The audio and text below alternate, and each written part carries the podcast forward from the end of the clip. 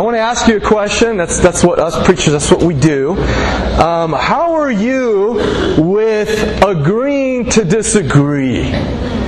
You know, we hear that a lot in society because we live in a very hypersensitive society. We're not trying to offend people. We don't want people to get edgy. And a lot of times our conversations can then start to get uh, a little heated, a little escalated. There's this exchange back and forth of, of, you know, why this is better, why this is better. Gets a little heated. It starts mounting up and inevitably someone finally says, you know what? Let's just agree to disagree.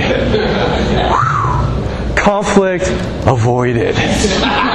Wow, that, that was close. You know, and I'm okay with disagreeing to, uh, uh, you know, agreeing to disagreeing. You know, I, I am. I mean, I'll, I'll, show you a little bit of what I mean. Uh, I'm going to ask you a question here, and uh, you know, all at the same time, when you're ready, uh, you can go ahead and shout your answer. Uh, somehow, God will give me the ability to hear your answer, so don't worry about that. But here's the question. What is the best flavor of ice cream? Wow, ch- cookies and cream, seriously? Okay, okay, sorry, you're wrong. It's Rocky Road, okay? Okay. Oh, okay, you know what? You know what? Let's just agree to disagree, okay?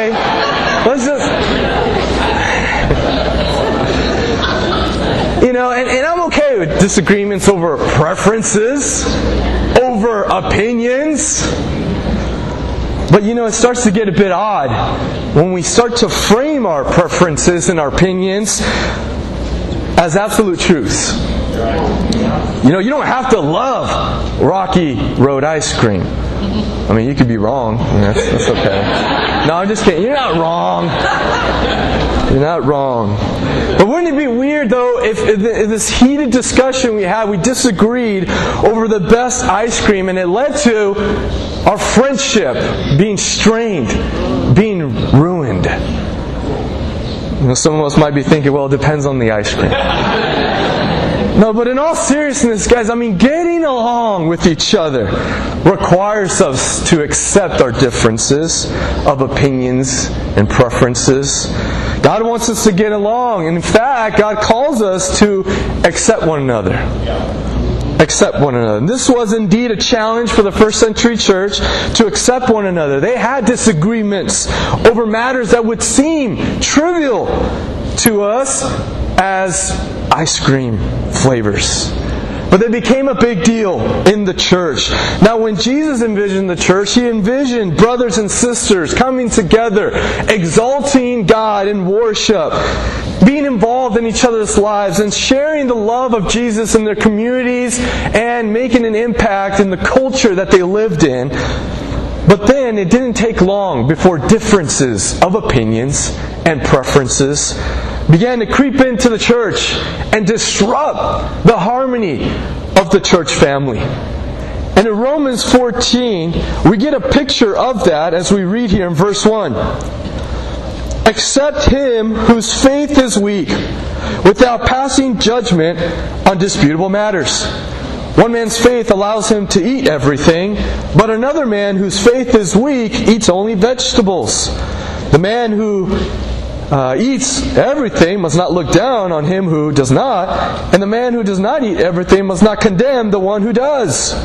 For God has accepted him. Who are you to judge someone else's servant? To his own master he stands or falls, and he will stand, for the Lord is able to make him stand. You know, to give some context in this scripture here, the first disagreement that the church was facing at this time in this Greco Roman world was whether or not Gentiles, non Jewish believers, had to become Jews before they could become Christians. And tied up in that debate were arguments over what kinds of food people could eat and what kind of holidays people should celebrate. And if you were Jewish religiously before you came to Christ, you grew up avoiding foods that were not kosher. In other words, bacon was not at your table. Sorry, off limits. I know. I know. So, meat offerings to pagan gods, you know, it just seemed gross to Jews. It just, it was not something acceptable. And so they went as far as being convinced that we're only going to eat vegetables. On the other hand, you had those who, you know, Gentile Christians who had no problems eating the pagan uh, meat that was offered to pagan gods. They had no problems with that. You know, there's only one God. You know, that meat is sacrificed to those gods. Those gods aren't real. Me eating the meat doesn't mean I worship those gods. And they didn't have a problem with it. And so you see the potential to be unaccepting of one another. And Paul was dealing with this same issue so much here that later on in verse 13 he says, Therefore let us stop passing judgment on one another. Instead, make up your mind not to put any stumbling block or obstacle in your brother's way. You know, we have people in our lives that couldn't be more polar opposite than us, right?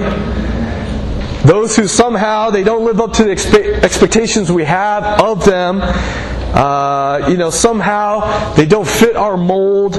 Maybe it's as simple as people who have a different taste of, you know, movies or a different taste of and backgrounds and cultures. Maybe don't listen to the same music as you do. And you know, we can treat relationships in the same way we treat our music. We give it five seconds, and in five seconds, I'm going to decide whether or not I'm going to hit that skip button and go to the next song. But we don't wait. We don't carry it out to see what's going to develop and how awesome this song actually really is. But in five seconds, we're like, nah, nah I don't like it. Skip. And we could treat our relationships in that way. You know, how do you respond when people frustrate you, when people let you down, when people don't live up to the expectations you've placed on them? Because the reality is we've, we've been created to crave relationships. We've been created to crave it. And this is essential for us. And so we gotta figure this out.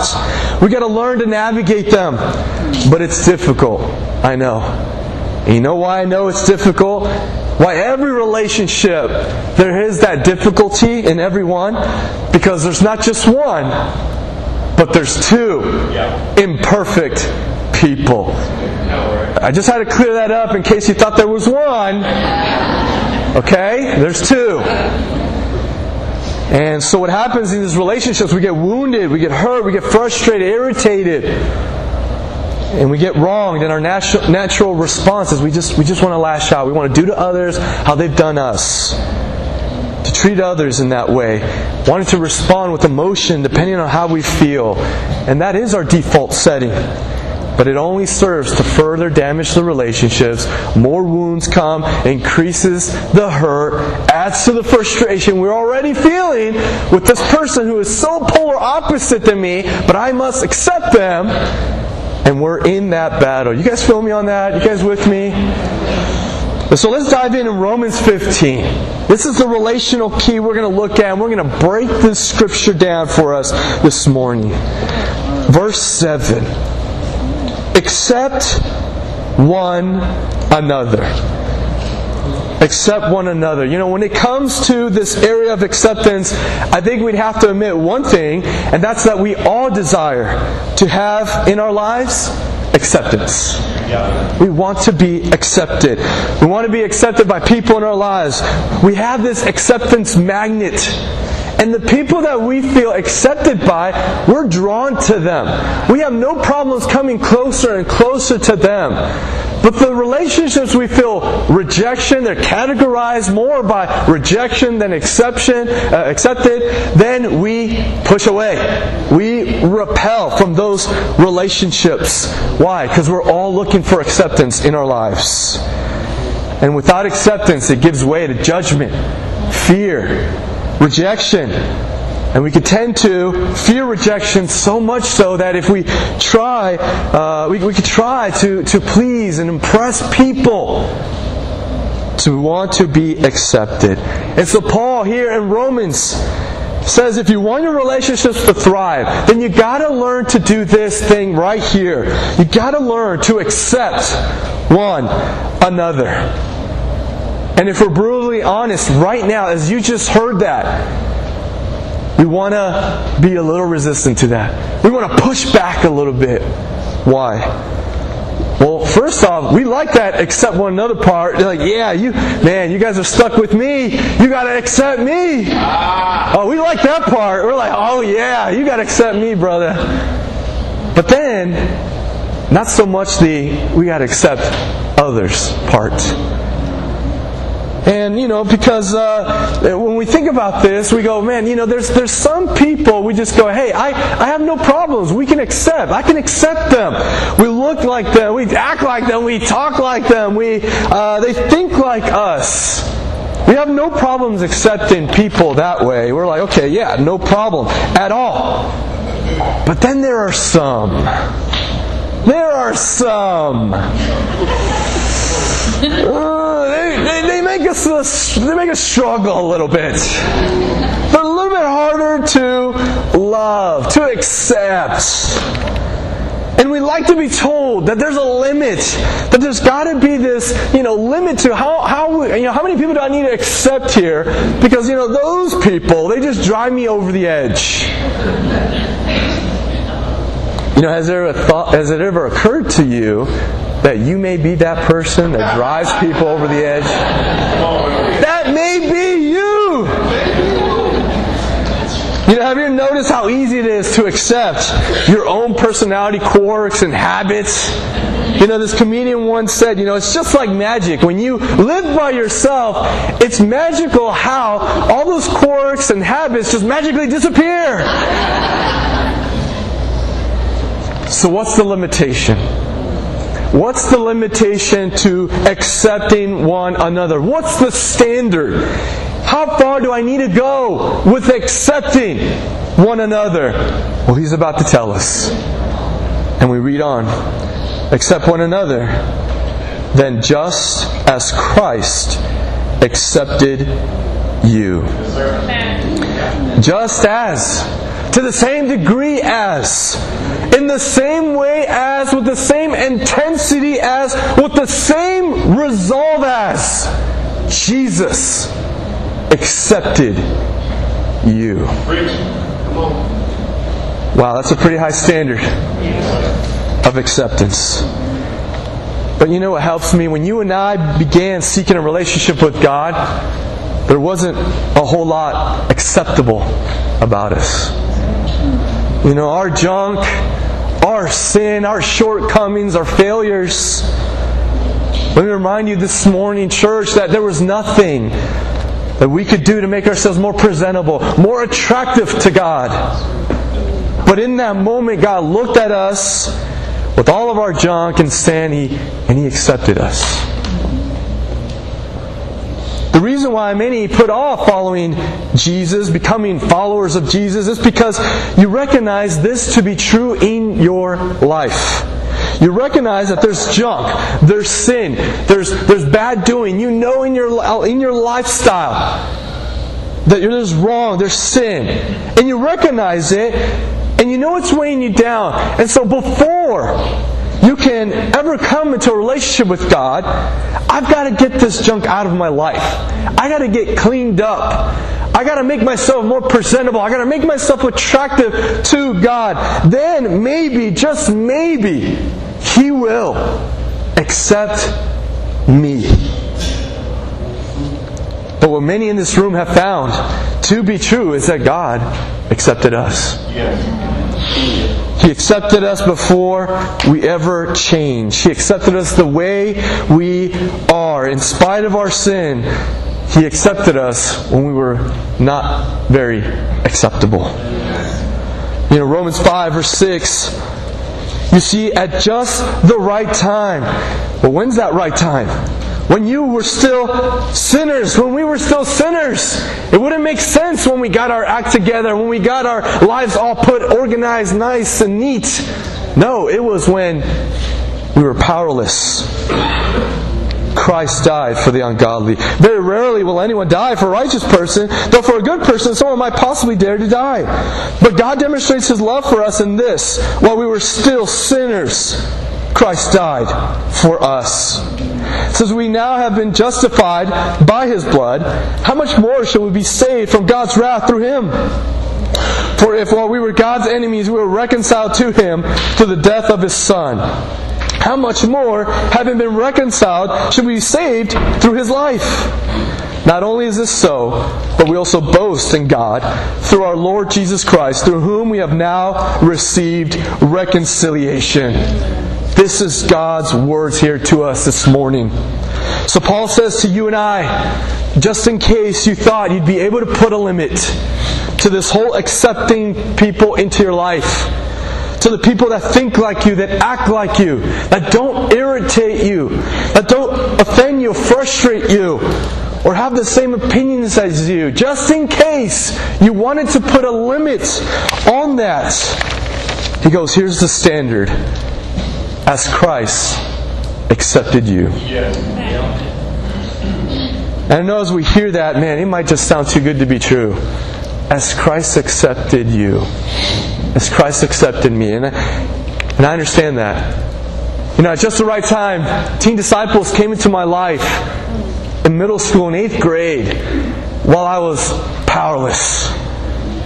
And I'm so grateful they did. And as they came into my life, they were showing me God's love. They were inviting me to see and witness and be a part of God's church, taking me in as myself. I definitely didn't belong. I felt like Sesame Street. You know, one of these things is not like the others. I was like, man, I stand out here. But uh, I stood out so much, and, and, it was hard to believe that I, I just needed to test them. And it was so wrong of me, but in my heart I was like, man, I just, I gotta test their love. I gotta test their acceptance and see if they're really for real.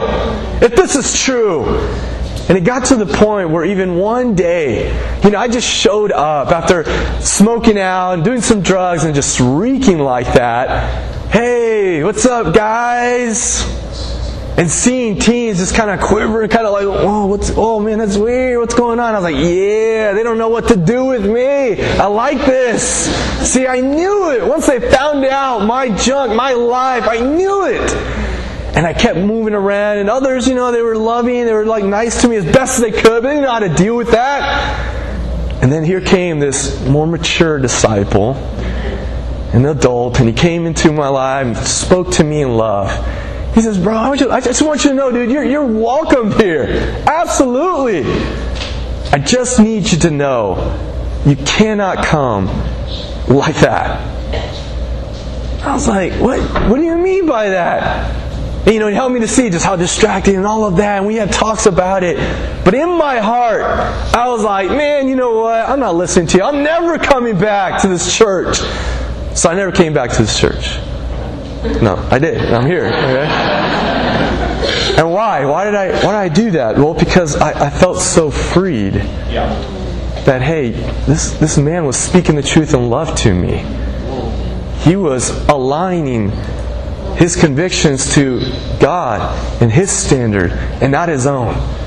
Which could have been so easy to look at someone like me and just go, man, you know, I don't have time for someone like that. I can't, I don't relate to them. I don't know. I don't understand that. But I'm grateful that someone did. And there I was, you know, just, just wow, being blown away by that. And in that moment, I realized this is what I got to do. I'm so thankful that at that age, you know, I've been spared from so much. I was able to, you know, repent, make Jesus Lord of my life, and be baptized for the forgiveness of my sins, and to be able to walk faithfully with God. Yeah. And you know, and at that moment, I wasn't thinking about if you were to tell me all the things that God would do in my life and bless me with. At that moment, that wasn't what I was thinking about. You know, oh, you know, you know, man, you become a disciple. This is what's going to happen. You're going to be able to do this. You're going to become this. You're going to be able to do that. God's going to bless you with this and that. Man, it's going to be awesome. At that moment, I wasn't thinking of those things. At that moment, I was looking at Jesus and who was offering me two things that no one else in this world could offer me. And that's forgiveness of sin and a chance of eternal life. Anything else down the road is icing on the cake. And I think we got to hear that.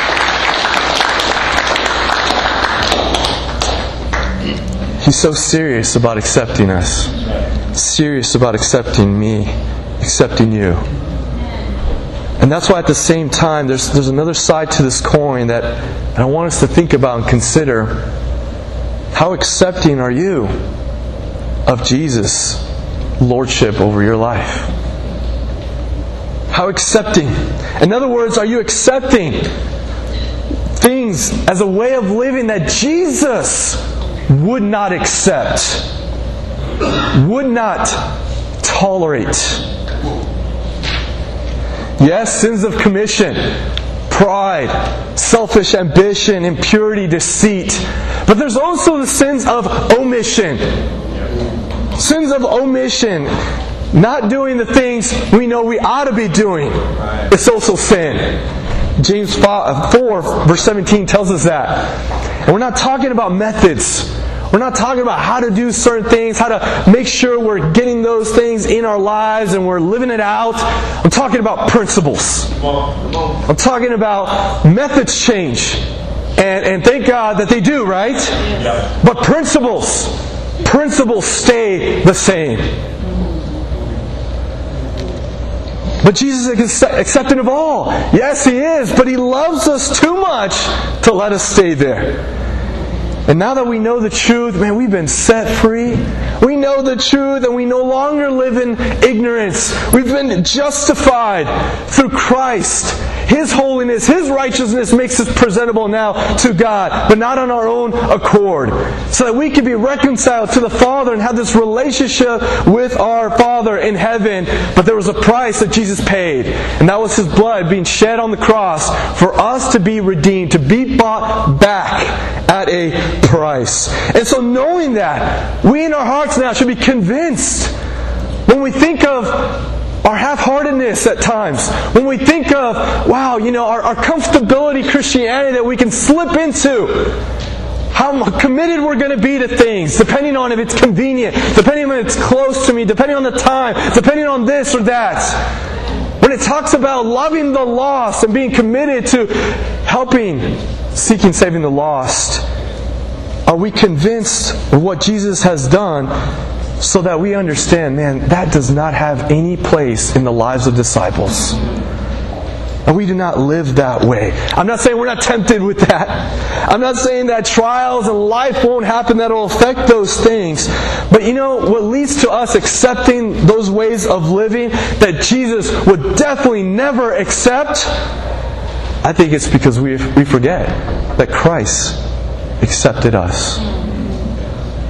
He accepted us.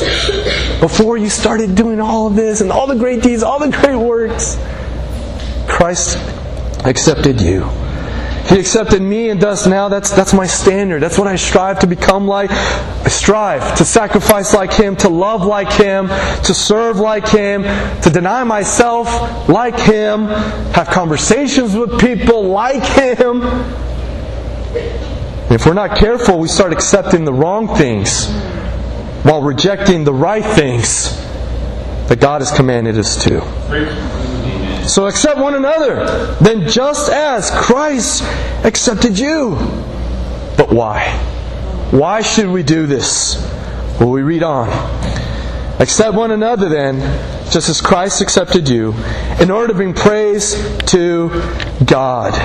You know, when we accept people, the way Christ accepted people, where they're at, when they're different than us, man, that's a big deal.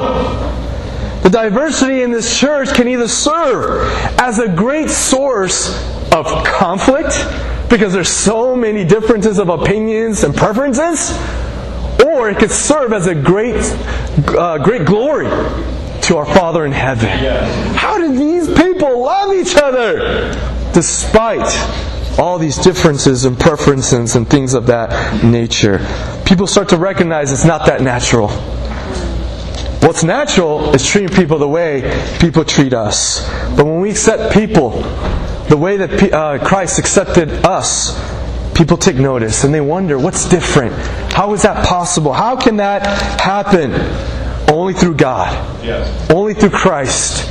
And they're overwhelmed. We're overwhelmed with gratitude, and we simply now are just trying so treat others the way Jesus has treated us. And we can point them to God, we can point them to Christ, who can transform someone's heart from the inside out, and then God gets all the glory.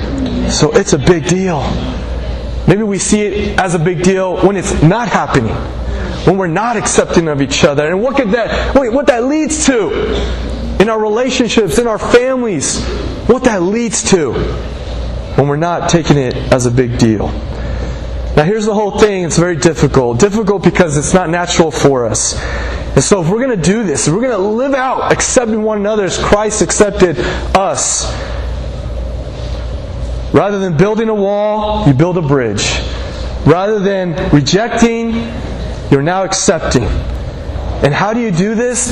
We got to have the mindset of we got to place higher priority, greater value on the relationship than on being right. The relationship than on being right. So many of our relational issues that we deal with really come back to this desire of being right. You know, we're going to dig our heels in, we're going to lecture, we, we have figured it out, make sure everyone knows how right we are, how wrong they are. But until we place a greater value on the relationship than on being right, then we'll always struggle in our relationships with one another. You think about Jesus' life for a second. If there's one thing that's so clear about Jesus and what he came to do, one of those things that he did not come to do was to argue. He did not argue. He didn't come to make a point. He didn't come to show how right he was and how wrong we are. Although he could have for three and a half years. You're so wrong. You're so, I'm so right. Listen to me. But he didn't do that. Instead, he built bridges to people. Instead, he accepted people who came into his life with a whole lot of wrongness, just the way that they were. You know, I want to show this video clip here in John 8. It's about the woman caught in adultery to see this be lived out.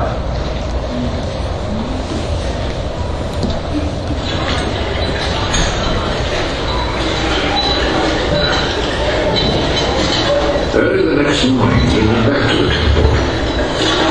All the people gathered around and he sat down and began to teach. The teachers of the law and the Pharisees brought in a woman who had been caught committing adultery, and they made her stand before them.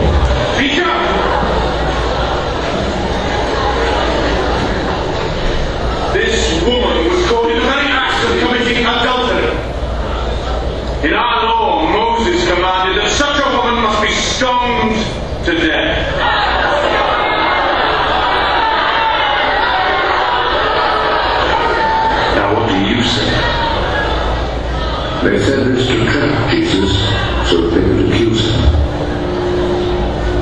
But he bent over and wrote on the ground with his finger.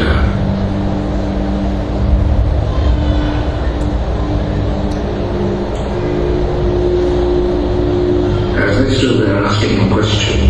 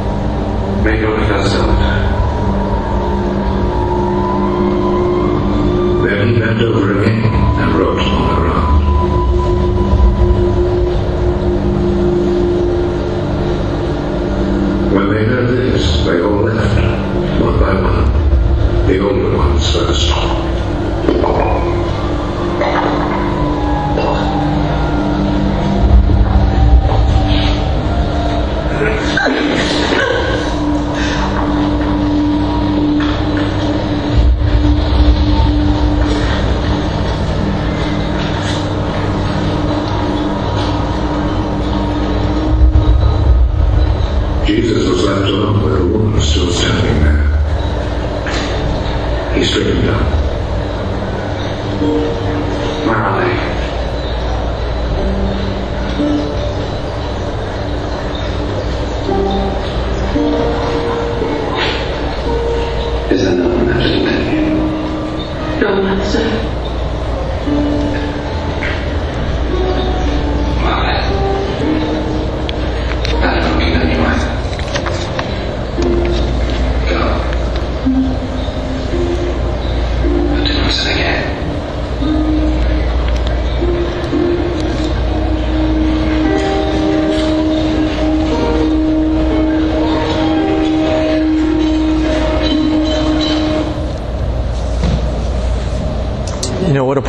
Scene.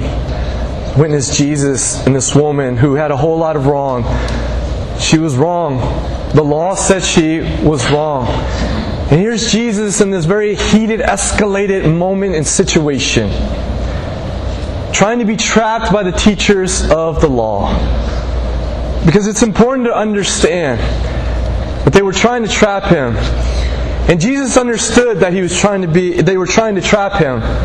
Some we got to understand and, know that yes, the law did say that such a woman deserves to be stoned, but there was prerequisites to this execution becoming uh, valid.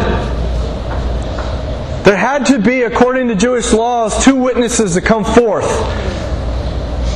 And so Jesus understood that. He even understood that these Jewish teachers knew that. And so why are they doing all of this when they know already that we're already starting with something that's so invalid? And so what he does, because you know they're trying to trap him. If he says yes, stone her, right? Then he's preaching against his own message of grace and mercy. He says no. You know, don't stone her. Then he's not fulfilling the Jewish law that actually says you're supposed to, but actually letting her go on the basis that there's no witnesses that come forward is actually fulfilling the law.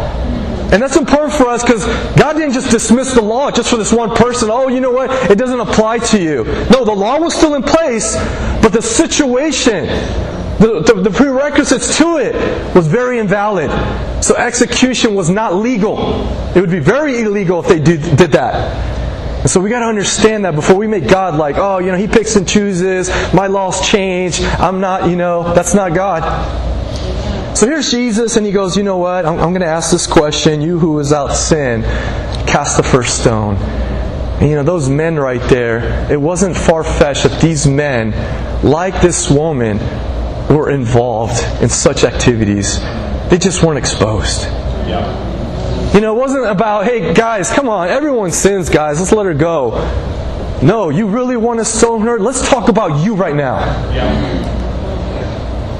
And everyone's like silenced.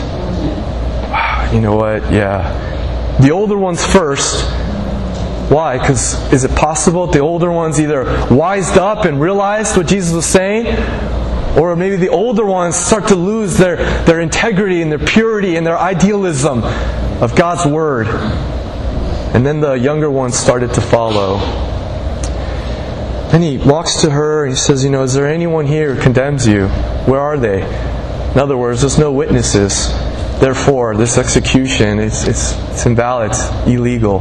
I can't do that. According to the laws there, according to the to uh, the Jewish leaders there, Jesus didn't have the power to do that, to say such a thing. He had no authority, and so he's like, "Hey, legally, can't do that." But then, what does he tell her? Go and leave your life of sin. And he can say that. Why? Because where legally he doesn't have authority, spiritually and morally, he has all authority. Yes, sir. And so he looks at her with love and acceptance because he told her, I don't condemn you, but he also expected change. Sin no more. Lead your life of sin. He came to build bridges where he easily could have built walls. He didn't come to win an argument, he came to win hearts. By accepting people the way they are. Because if he could win their heart, then he could win their obedience. Then obedience would follow. And when you experience that in your life, when it becomes a reality, something real in your life, and when He tells us to go and leave our life of sin, then we go. Yeah. We go. Not out of our own righteousness or lack of, but out of a response to what God has said about us, about the way He has called us to a new life. He's motivating us to leave our life of sin. We're not talking about accepting sin in each other, not talking about tolerating it. But when acceptance of you becomes real in your life, you put to sin, you put to death your sinful nature, and you do to others what Jesus has done for you. Jesus is like, there's got to be a better way than arguing, than lecturing, than telling people, I told you so. Instead, I've came to win hearts. I've came to accept rather than reject. And as you're thinking about this, as we prepare to take communion, remember, remember that while you were still wrong, God made a decision to win your heart. Not to prove how right He is, but to build a bridge of acceptance while we were very unacceptable. Accept one another then, just as Christ accepted you, in order to bring praise to God. Let's go to prayer. Our Father, we're so moved at this moment to think about that we became great in your eyes simply because you decided to choose to accept and look at us in such a way. There was nothing we could do to present ourselves more attractive, to make ourselves more presentable or holy, to then get your attention, to then get your acceptance. That's so powerful.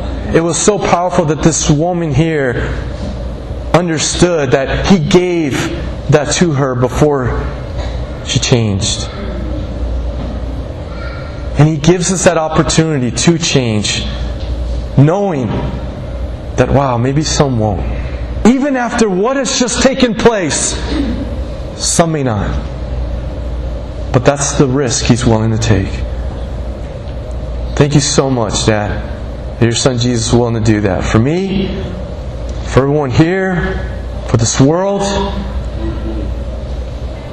And we look to Him at this time to reconcile any relationships that need acceptance, to renew our minds, to transform it, to accept you and your words and your commands.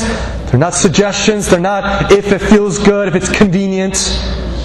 It is very much accepting of our obedience. And I pray we could we commit that to you here this morning. We love you, we thank you. In Jesus' name we pray. Amen.